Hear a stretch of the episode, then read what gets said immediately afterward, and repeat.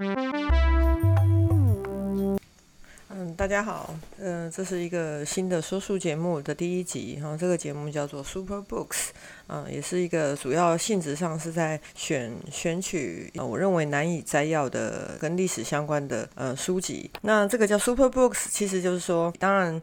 每个人都有自己看书的习惯跟角度哈，但是我希望能够在呃，对我产生了很大启发的书籍里面，挑选一些来跟大家分享。那这个 podcast 的一个原意也是希望跟除了分享之外，也希望获得大家的回馈这样子。现在在 podcast 的这个红海市场里面，当然已经有非常多元的说书的节目。那许多说书人，我觉得很佩服的是哦，就是像我自己就很喜欢听古爱。那其他的说书，我发现大家其实像是医疗方面、亲子方面、教育方面、身心灵方面，或者是像是怎么样培养好习惯啊、原子习惯这样子的一本书啊。就是是大家常常提到的，呃，像这样的分享也很多，大家也阅读跟说书的节目也都非常深入，所以在这个市场里面其实非常难做出差异性的。只是说，所以我的选书就比较是我自己挑，我我自己能够讲出一些想法的书籍。那我可以分享我的一些见解。嗯，好，我是阿佳，嗯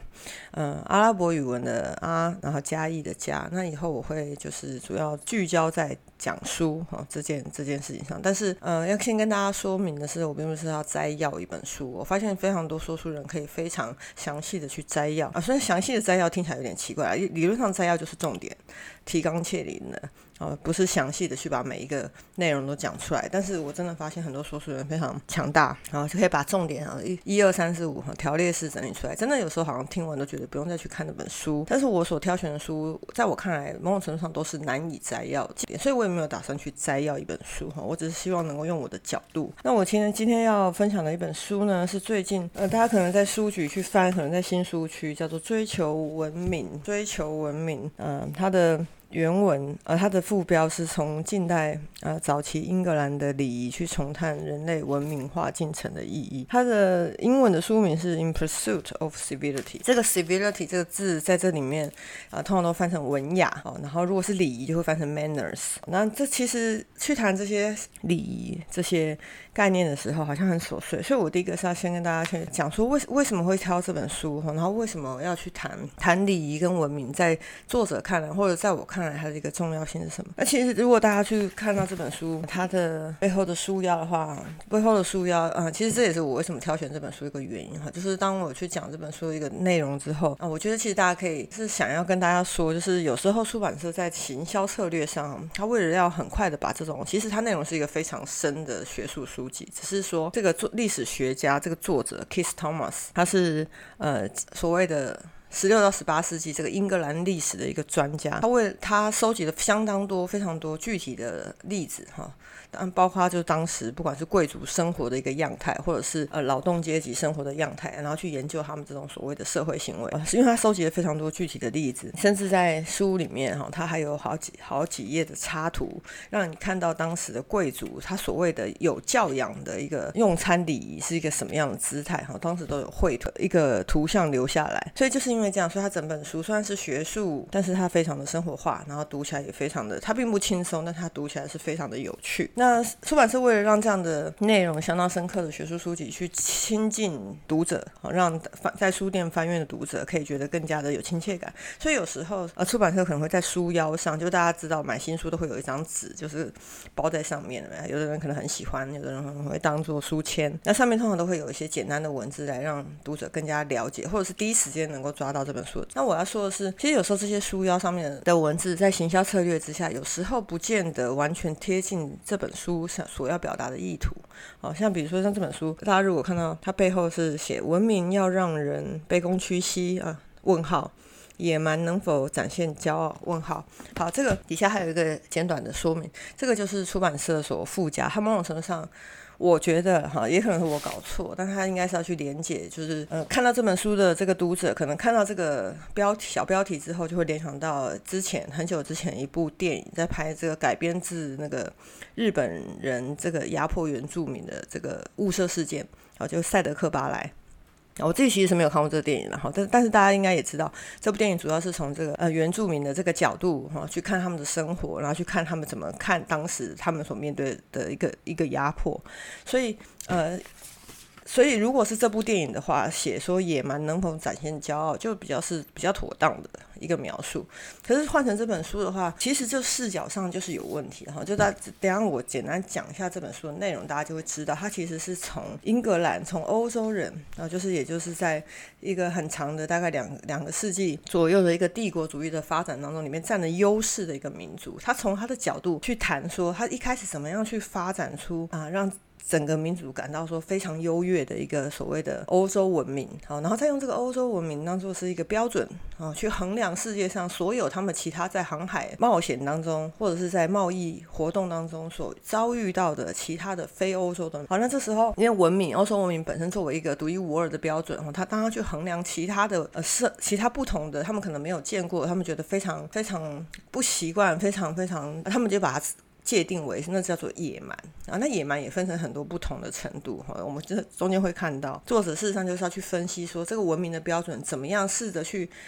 去理解，然后去掌握，就是从他们文明的标准去掌握，说这些不同的社会、不同的生活方式跟习惯，哈，他们应该要把他们界定在文明发展的哪一个阶段？就是文明是一个有程度发展的，哈，它不是绝对的野蛮或绝对的文明，它中间有很多个程度，哈。到了十八世纪啊，大家可能也听说过，甚至发展出四阶段，本身是一个从欧洲人的。角度去看，怎么样发展出这个具有欧洲中心优越感的一个视角，然后最后呢，这个遭遇是所谓的非欧洲文明的过程，又回过头来刺激了欧洲人。他在这本书里面当主要是讲英格兰。啊，这些英格兰人，他们会开始醒思自己，说我们的文明真的是独一无二的道德标准吗？好，我们的文明真的有比别人更加优越吗？书的视角都不是从被界定为野蛮的 那一边哈去出发的，所以这个书要本身是非常不贴切。好，但是当然我我可以理解出版社有他的策略，哈，没关系，只是希望说大家能够在我的节目基本上也是希望能够在这个。啊，分享当中哈，就是跟大家交换意见，然后也能够让大家就是在从我的角度去贴近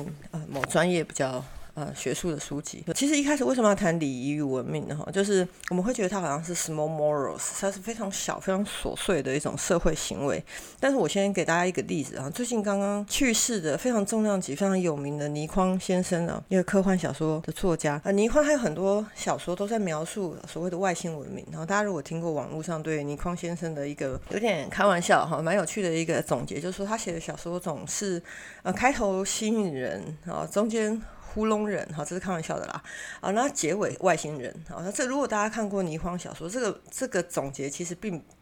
并没有不精确，哈，就是我自己是非常非常呃喜欢呃倪匡的小说，也跟倪匡的小说可以说是陪伴我长大这样子。那事实上在知道呃这个倪匡去世的这几天，其实我还正在回头去读他的一些小说，特别是原正想系列。好，那我也不多说，呃，说不定会有一集想要来谈一下倪匡的小说哈。那《袁正霞》系列里面，其实呃，大家知道这个这个主角啊，这个又高又帅又忧郁的医生啊，他其实经常在呃不同的女主角之间呃就是周旋啊。那其中一个跟他就是感情很好的，就是本身是做特务工作、情报工作的哈，被里面描述为说是政府的人形工具，就他们没有自己的生存目标，他们唯一的。呃，生存价值就是替政府，就是刺探情报啊。《十二朵花》里面的海棠，海棠是他其中一个女朋友。那里面有个故事叫《迷失乐园》哈，就在描述说，这个海棠后来很不想要再继续做这种没有自我的人形工具，所以他甚至放弃。他后来选择遇到了。一个正在建立乐园的外星人哈，他为了能够逃离组织的控制，他彻底放弃了人类的外表，就是说你要变成，你要进入这个乐园，你要去除人性的邪恶，然后他们是要生活在海底，那所以你整个形体也不可能像生活在陆地上的人一样哈，就是你要形体为了适应环境，你要有很大的变化哈，最后简单来说就变成像章鱼一样，然后有触须啊，然后紫色的很头很大这样，那。所以对男主角袁振霞来说，就是一个很大的震撼。就是本来一个那么美丽的人类女性，哈，就愿意抛弃这些我们认为是无价之宝。现在有多少人愿意为了外形更加更加窈窕，更加更加纤细，哈，大家愿意付出多少代价？可是在这故事里面，放轻易就放弃了这些事情，然后就为了追求他所要的自由。那在这里面，外星文明对倪匡来说，它通常都是一个非常高的道德上的啊，或者是呃科技发展上的标准啊。所以你会看到说。特别在袁振霞系列里面，还有爱神星啊，这也是一个非常高等文明的外外星人，他甚至会来地球拯救啊，在海上漂流的难民。呃，这这个我觉得很有趣的是，非常呼应这本书，在我们在用文明的时候，civilization 文化其实是不太一样的哈，在口语里面可能我们会混用哈，就是每个国家的文明，每个国家的文化。但事实上呢，通常只要我们谈到文明的时候，它都有带有一种，它是一种标准的意思。发展到一定文明的程度，我们会认为说，啊，这是一个值得肯定的，所以它是有一个道德上的规范上的，应该要发展，文明的程度应该要。那相对而言，我们谈文化的时候，本本身可能是比较。多元，每个社会有他自己的文化，这个文化是他独特的生活方式，加上风俗习惯。好，这本身没有一个评价的意思在。那所以在这本书里面，他就是他一开始去谈说，呃，追求 civility 哈，追求文雅行为，慢慢发展成了欧洲对自己文明 civilization 的一个看法。这个看法是非常有优越感的，然后最后他们还把这个优越、具有优越感的文明哈往外输出啊，去加强加在其他的社会上。好，这些在英格兰时期，特别是从十六到十八世纪，人们在追求的 civility 文雅的行为，还有 manners，就是啊，你有没有礼貌啊？像我们长辈说，年轻人的到底是吃饭也一直在讲话，人家讲究是食不语，坐姿站姿都要有他的他的礼仪哈。这个好像以前会讲究的东西，现在好像。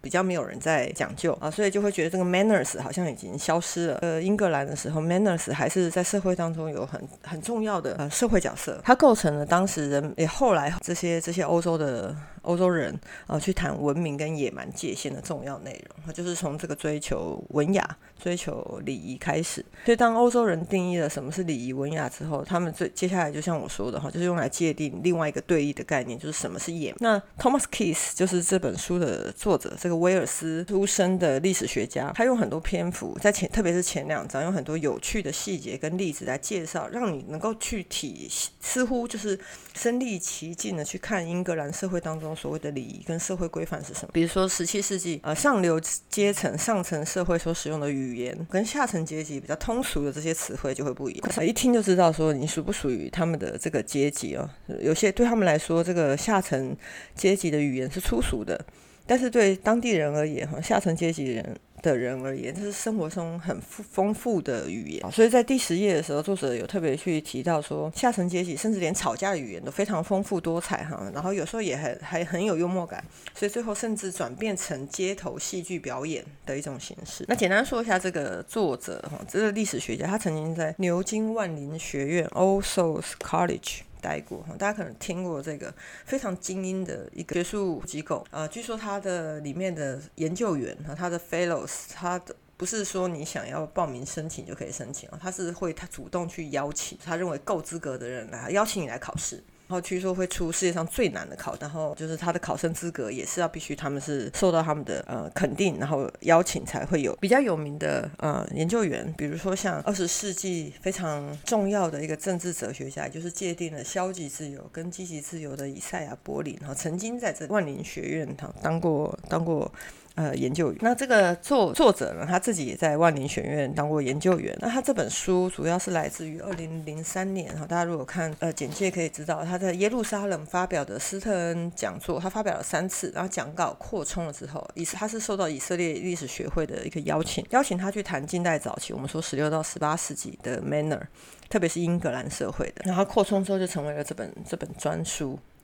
然后在这一开始，他就引用法国社会学家的一一句话来说明这个 manners 的重要性。哈，就像我们说，它其实并不琐碎。好，这是从每一个社会、每一个社群当中，他们对于什么是礼貌、什么是礼貌的行为，哈，就可以看出他们整个社会的某某一某一些很重要的价值观。比如说，这个法国社会学家就说，从站直身体。到不要把刀握在左手里，这些无足轻重的要求，我们就可以推论出一整套的宇宙论、伦理观、形上学与道德哲学。好，那所以第一个重点，如果大家有兴趣的话，其实当然是摘要之后是主要是希望大家能够啊，如果阅读了这本书，也可以给给我一些回馈哈，或者是说有什么想法。那第一个其实重要就是文明与野蛮的分别。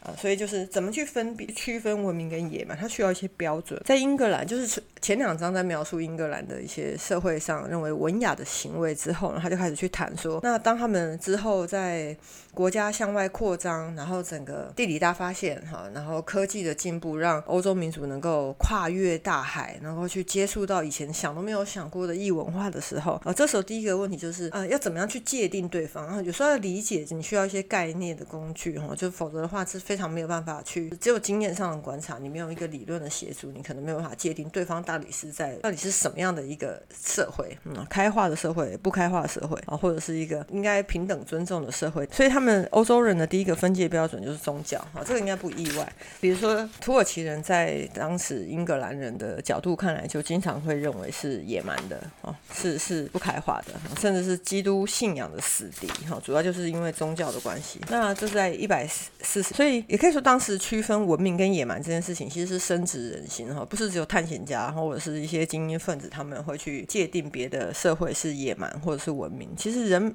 人们也认为说，呃，界定这个文明的程度是非常重要的啊。所以作者就有提到说，大概十六世纪有一个航海家、地质学家叫做 Richard Hakluyt，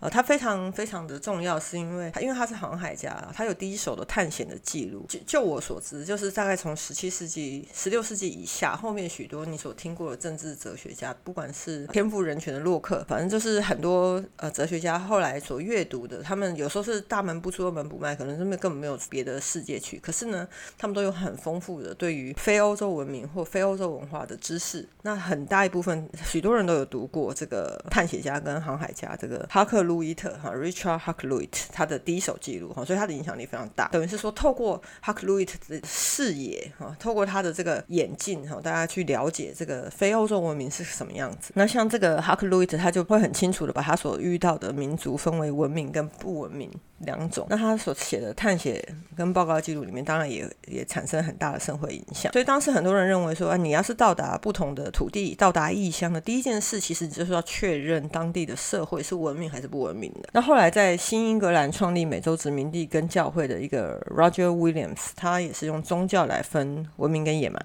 好，所以这第一个标准，他会说，呃，第一类人是野人跟异教，就是上帝让他们像野兽那样在世界上奔跑啊。这在一百四十页。那第二类人是文明人哈，他不但宗教上哦，就是呃信仰上帝，而且他在呃医事法律上也都脱离了野。那当然野蛮人也分不同等级，我们等下会看到。好，那第二个比较也很常见的分界标准，除了信仰之外，因为后来大家就对没有一定要用信仰去区分，因为大家会看到说，其实有些异教徒就所谓不信仰基督宗教的民族，在文明跟物质发展上也有相当高的成就。好，比如说中国，好，当时欧洲人看中国就会觉得啊是异教徒，可是物质发展啊文明发展科技发展。相当的高，那这情况下，他们看起来是某种程度上是很开化的，是很文明的哈，所谓的 civilized。所以第二个标准就是用物质发展、知识发展哈来区分文明或野蛮。好，就是某种程度上就是以文化的角度来看文野之分。嗯，所以十七世纪的评论者，有的人就会认为说，好，有些人。呃，有些人民哈，有些人民虽然是基督徒，比如说在他们看来虽然是基督徒，可是因为他们物质文化知识发展上不高，所以他们会觉得他们是属于未开化的、开化程度不高的野蛮人。但是异教徒像当时的中国，就他们的物质发展、高度物质发展而言哈，则是文明人。好，所以他们那个时候在讲物质发展的时候，他们甚至在一百九十三页啊，作者有举一个例子说，甚至连不熟悉食物与烹调方式也被当成是不文明的证据啊。比如说，西班牙人对印第安人吃昆虫跟爬行动物啊，不知道是什么爬行动物，应该是蛇吧啊，还是蜥蜴，感到厌恶啊。新英格兰的一位早期移民认为，如果说有什么能让当地的土著变得更加文明的话，那就是他们学会过冬之前用盐来保存鱼类和玉米啊，这是一个。开化的共和国里面，你会获得的主要的好处。呃，换句话说呢，啊，一百九十三页就讲说，在当时人来说，就从吃没有煮熟的肉就可以看得出来，这是野蛮的标志。好，那。你看到这个民族如果不熟悉餐桌礼仪的话，那也是一种野蛮的标志。这样啊，比如说一百九十三页也有一个一另外一个例子，就是维多利亚时期啊，就是呃十九世纪呃政治家 Richard Cobden 啊，他就主张说不能把土耳其人看成欧洲人。到十九世纪就是帝国主义最高峰的时候，也还是有这样的想法，而不能把土耳其人当做欧洲人。原因之一就是因为他们还是用手指，而不是用文明的刀叉啊来用餐。所以这边就是一个物质发展哈，就是欧洲人在界定文野之分的时候，他会用物质的发展来做一个做一个区别。那接下来还有其他的标准哈，比如说呃政治上发展出什么样的形式，是不是呃一定要是像英国这样子，就是有议会啊哈，然后有一个良好的运作的政治结构哈，这个本身也变成了一个分界的标准哈。所以在大概十六到十八世纪，欧洲人特别是英英格兰人，他们认为说文明的核心。是一个井然有序的政治社群观，比如说大家可能听过的，十七世纪撰写所谓的利维坦的 v i a s o n 中文也有人翻成巨灵论，呃，Thomas Hobbes 啊，就是波布斯，跟后来被认为是天赋人权的思想家 John Locke，他们在讨论什么是文明社会的时候，都把有一个井然有序的政治社群当成是必要的要素。那作者 Thomas Keith 他就指出说，文明社会呢，在这里这个标准的时候，他就说。文明社会，它是以维护公共和平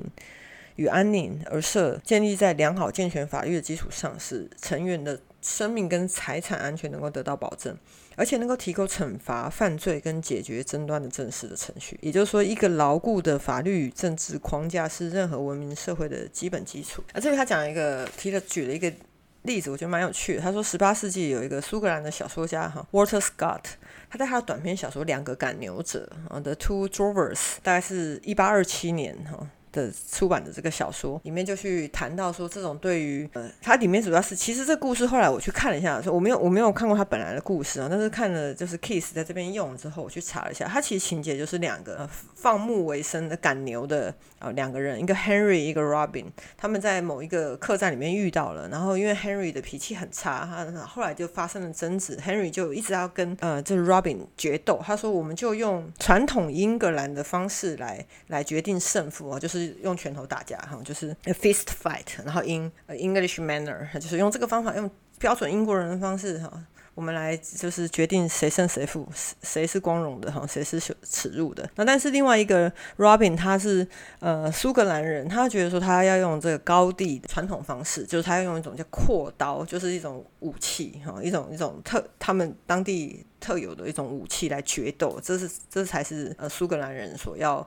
所认为光荣的方式，所认为正当的方式，这样子啊。那是故事的结果，其实就是 Robin 后来就是他本来不想要真，不是真的想要进行决斗，他想要在一个苏格兰人传统认为有光荣的情况下跟方式哈去进行正当的决斗。但是 Henry 就是突然攻击他，呃，把他打倒在地上。后来这个 Robin 就回家拿了这个苏格兰当地特有的一把匕首武器哈，回来就是就是一刀把把 Henry 给刺死了，然后他自己也把，然后他就自己去自首，然后他。很光荣的认为说自己是完全正当的，依照他们当地的对于 honor 对于荣耀的一个想法跟概念哈，跟观念哈，然后去去做了这件事情，所以他也很乐意就是被囚禁终身，或者是说，或者是。我不太确定他最后的惩罚是不是就是一一命偿一命，但是他是非常乐意用去去接受惩罚，因为他认为他已经用了荣耀的方式啊去去避免了耻辱，就说如果你今天被侮辱了哈，被挑战了，但是你却没有呃你却没有回应，你像懦夫一样逃走的话，那看起来是在苏格兰在高地其实是一种非常非常不光彩的一种社会行为。所以在故事里面的法官他就解释说，呃，文明的第一个目标就是用人人对人人平等的法律来取代每一个人用拳头为自己争。争取的野性正义，好，所以这个小说某种程度上是反映了，呃，作者在这边讲的，就是文明的一个发展，就是说大家不再用自己认为正义的或者认为光荣的方式去报复，或者是去惩罚，啊，或去动私刑。我觉得文明的发展的一个标准是有一个客观公正的呃法律框架，它可以帮，它可以替代私人私人正义，然后可以。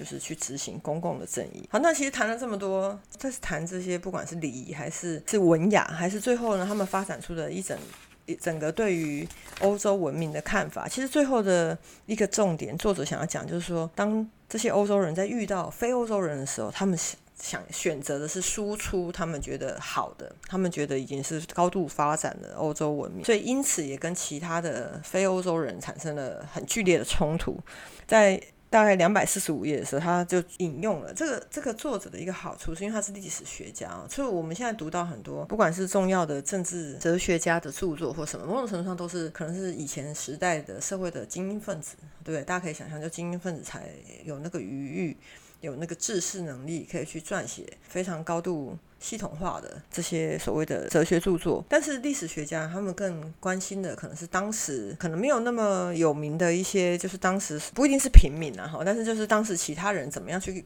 记录他们的社会，记录他们的政治现象，所以这个 T. S. Thomas 他去爬出了非常非常多的十六到十八世纪那个时候的历史档案，然后所以他会看到，比如说有的作者都不是。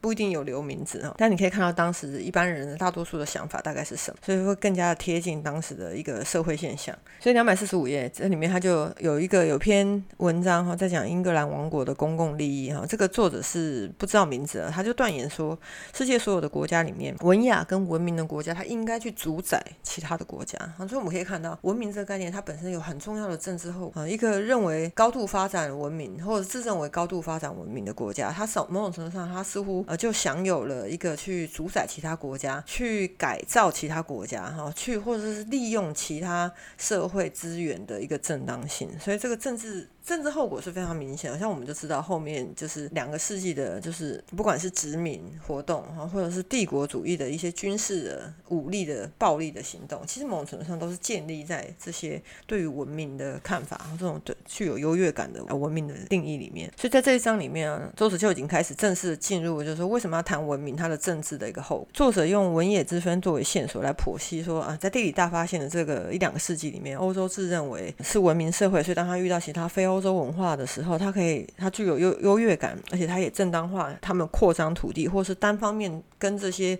非欧洲的社会进行贸易的这种需求。然后，甚至当对方如果拒绝贸易的时候，欧洲人他们还会提出理论来证明说啊，因为你拒绝贸易，所以我我我是比较文明的国家哈，那你这样拒绝跟我贸易其实是不正当的，所以我就有动用武力的一个正当性。他们甚至用。呃，圣经哈，用神圣、用上帝的意志 好来证明说他们是来合理化、正当化，他们就是强迫进行贸易，或者是说他们动用武力的这些这些诉求。那另外一个说法，合理化这些欧洲人可以去掠夺啊，就是其他非欧洲社会的资源或甚至土地的一个理由是说，野蛮人是没有办法像文明欧洲社会一样充分使用与开发土地。这这是一个比较经济上的一个理由啊，就是说如果没有经过充分开发的话，这些土地，尽管尽管这些非欧洲人，像比如说美洲新大陆当时的印第安人，他们是可能是游猎，就是他们需要很大的一片土地来进行打猎的这个活动。可是对欧洲人来说，你没有去精细的进行农耕的活动，去那他们的土地就其实是没有被充分开发的，好像资源就是浪费的。所以在欧洲的人。看来这个浪费掉资源这件事情，它可能违背了，可能违背了上帝在圣经当中的诫命啊，它也可能违背了我们想象中自然的法律哈，就是也许大自然是不希望任何事被浪费的哈，不被充分发展的哈，所以等等的，在理论上就会去证成说，欧洲人似乎应该把他们的农耕的这种生活方式、经济的经济的模式啊，传到传到这些。呃，他们认为没有开发的荒荒芜之地，似乎证成了许多殖民者，欧洲的殖民者，他们似乎认为自己可以正当的迁入，直接的把印第安人本来就已经居住的这些呃土地跟树林直接占为己有。所以当时在英格兰，这是国内国外，就是不管是国外殖民者还是国内的想法，其实是相当一致啊。在两百四十八页，作者去讲到，在英格兰国内，传道人跟律师基本上就是这样一个强硬的说法，认为说。如果英格兰人驱逐印第安人，引引进自己高级的农耕方法，就可以使美洲土地的生产力提高十倍、一百倍，啊，甚至一千倍。这时候英格兰人就有权去占领这些没有人占领的部分，哈，啊，甚至说把这么好的一个国度交在这么坏的一个民族，就是没有发展、野蛮的民族手中，无疑是一种错误的。他们徒有人形而没有人性，不知道文明艺术是什么，比他们自己所在猎杀的野兽更野蛮，比他们只在漫游而不居住、不开发的无人荒野更加的野蛮。而且非人，就是从一个经济是方经济模式的不同哈，然后最后呃推导到一个对于这个非欧洲民族的贬低。啊，对他们生活方式的贬低，然后最后推导到说他们是把他们界定为野蛮，好，那然后这反过来就给了欧洲人很多在使用暴力，哈，或者是说在占有土地、掠夺资源上面的方便。所以到了后来，其实开始欧洲人也开始自己反思，哈，就所谓当作者进入了文明的醒思这一章的时候，就其实有不同的看法。第一种对于文明的醒思是开始发现说，除了欧洲文明之外，其他非欧洲人的生活方式好像也可以算是 civilized，就是除欧洲以外，好像有另外一种文明，另外一种礼貌，另外一种文雅。十七世纪很多实际上有旅行经验，实际上有接触过异文化的人啊，事实上。会认为说美洲跟其他民族的生活方式并不是绝对野蛮，而是非常有自己有特色的文明。就是虽然不是欧洲文明，但他们似乎也是一种有特色的文明。比如说两百九十页这边有个例子，像一七二六年，皇家非洲公司派他们的测量师 William Smith 去出差到西非。西非当时有很多的王国，在旅行途中他就发现说，呃，虽然说呃一般人会觉得非非洲人又信奉异教，然后物质发展上比不上欧洲，好像觉得他们没开化，但是旅行途中。事实上，他实际看到的是各个民族都是非常文明的，啊，脾气好，啊，在物质生活上非常开化，然后行为上也非常的绅士。好，换句话说，他们也有充分的呃礼仪。好，这是一种。那另外一种对于自己文明、欧洲文明的反思呢，就是开始思考说，我们的文明。到底是不是如啊许多探险家或殖民者或者很多精英所宣传的这么的文明？就是前面一种是说啊，是不是有别种文明跟欧洲文明一样好？现在这个想法是说，欧洲文明真的有这么好吗？哈，我们欧洲文明真的是这么如我们所宣称的具有这么高的那个呃正当性吗？比如说，因为当他们发现说其他文明在看欧洲文明的时候，是似乎不一定有这么高的评价，所以他们开始反省自己。比如说，一个曾经到过英格兰的摩尔人，嗯，作者在页二九八里面。就是提到说，他就是觉得说，虽然说，就像我们前面讲的，欧洲人对于呃伊斯兰教、对于异教，其实某种程度上认为是野蛮的标志。可是对于这些伊斯兰教徒来说，他们觉得欧洲的这些基督徒，某种程度上好像也没有那么文明。比如说，他们会把动物跟脏鞋子被。带到敬拜神明的地方，他的教堂，以让这个让这个到过英格兰的回教徒觉得很震惊。他认为真正文明是不能缺少伊斯兰教哈，其实这也就是另外一个方向，用宗教来决定所谓的文明跟野蛮。好，那或者是说啊，在两百九十九页，他提到一个例子，说在印度呢，戴着帽子的欧洲人被认为是很可笑的啊。欧欧洲人脱帽的礼节也是一种，甚至会是一种十足的冒犯，因为对印印度人来说，这个是提出挑战之前的动作。那另外也有日本人认为葡萄牙。商人很野蛮，因为他们不脱鞋就进入寺庙，又在榻榻米上面吐痰、擤鼻涕。中国，中国难以否认，它有全套性的礼仪性肢体动作，啊，精密复杂，超过欧洲任何一种礼仪。所以，而且哦中国。人也相信自己是唯一可理喻开化的人哈，所以从这个角度，欧洲人就开始在想说，是不是世界上并不是只有，嗯，是不是欧洲文明并没有他们想象中这么高度开化，是不是没有他们所想的这么文雅？欧洲并不，欧洲文明因此呢就开始被思考说，是不是并不是唯一文雅跟文明的标准？反正最后第七章，其实作者特别把这些十六到十八世纪的一个讨论拉回了近代，然后就是现代社会，我们现在所谓当代的政治哲学，他有没有在讨论呃文雅 civility？其实是有的。他把它转化很巧妙的转化为当代议题。虽然这个我看得出来并不是作者他本身的关切，但是这个连接我觉得非常的巧妙。比如说现在我们常常讨论说，在一个同同样在一个社群里面，我们要不要要怎么样相互尊重？然后在三百八十页左右的地方，作者去提到，在二十世纪末礼节的约束有时候不足以保障平等与多样性。比如说我们社会上有人是厌女的，有人是种族歧视的，然后有人是老年歧视，反正各式各样的歧视，某种程度上就是不尊重，然后在某种程度上也是不文雅。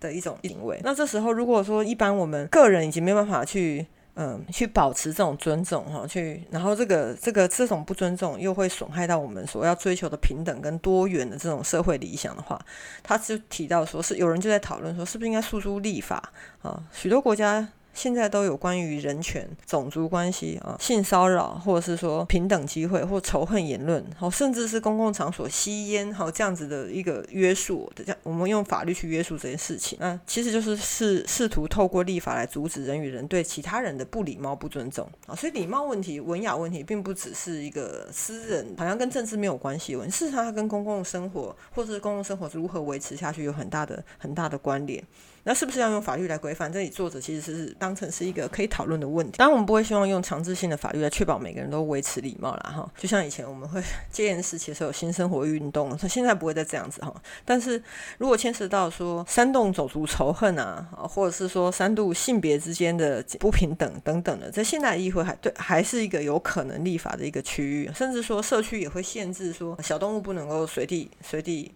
任意大小便哈。作者这边就说，这显示说，在现实当中，每一个社群都有自己的违法律哈。这个违法律应该是一个蛮台湾的翻翻译，就是 micro law，就是非常细微的，决定是否文明、决定是否礼貌的这种规则。甚至在公车上应该要什么样的规则，有什么样的行为的潜规则啊？在学术研讨会上啊，或者在剧院里面，你不能随便的咳嗽啊，你不能在电影院里面一直到处爆雷讲剧情啊。我们都会有这种细小小规则来来来规范每一个人哈，让让所有人能够和平的呃非常文雅的共共同生存在一个社会里。所以现代政治人家对 civility 还是很有兴趣的。他们比如说像二十世纪写正义论的约翰罗尔斯，他也有提到 civility，他只是说他对 civility 的要求相对比较低。他认为 civility 就是说你在这个社会里面你就服从已经得到多数公民支持的法律，然后即使你自己完全不认同哈，比如说现在大家可能对。不管是跟骚法还是某些法律是有一点意见的哈，但是 civility 某种程度上为了维持整个社群的一个向心力，或者是说呃为为了维持整个社群的和平共存的这个程度啊，所以他会要求说你去服从、你去理解、试着去接受多数人已经通过的一些一些规则啊。我不知道，因为这本书其实内容很多了，我能分享就是他整个的一个背后思考，就是要去思考说怎么样从这个文明的角度，欧洲人开始反省自己啊之前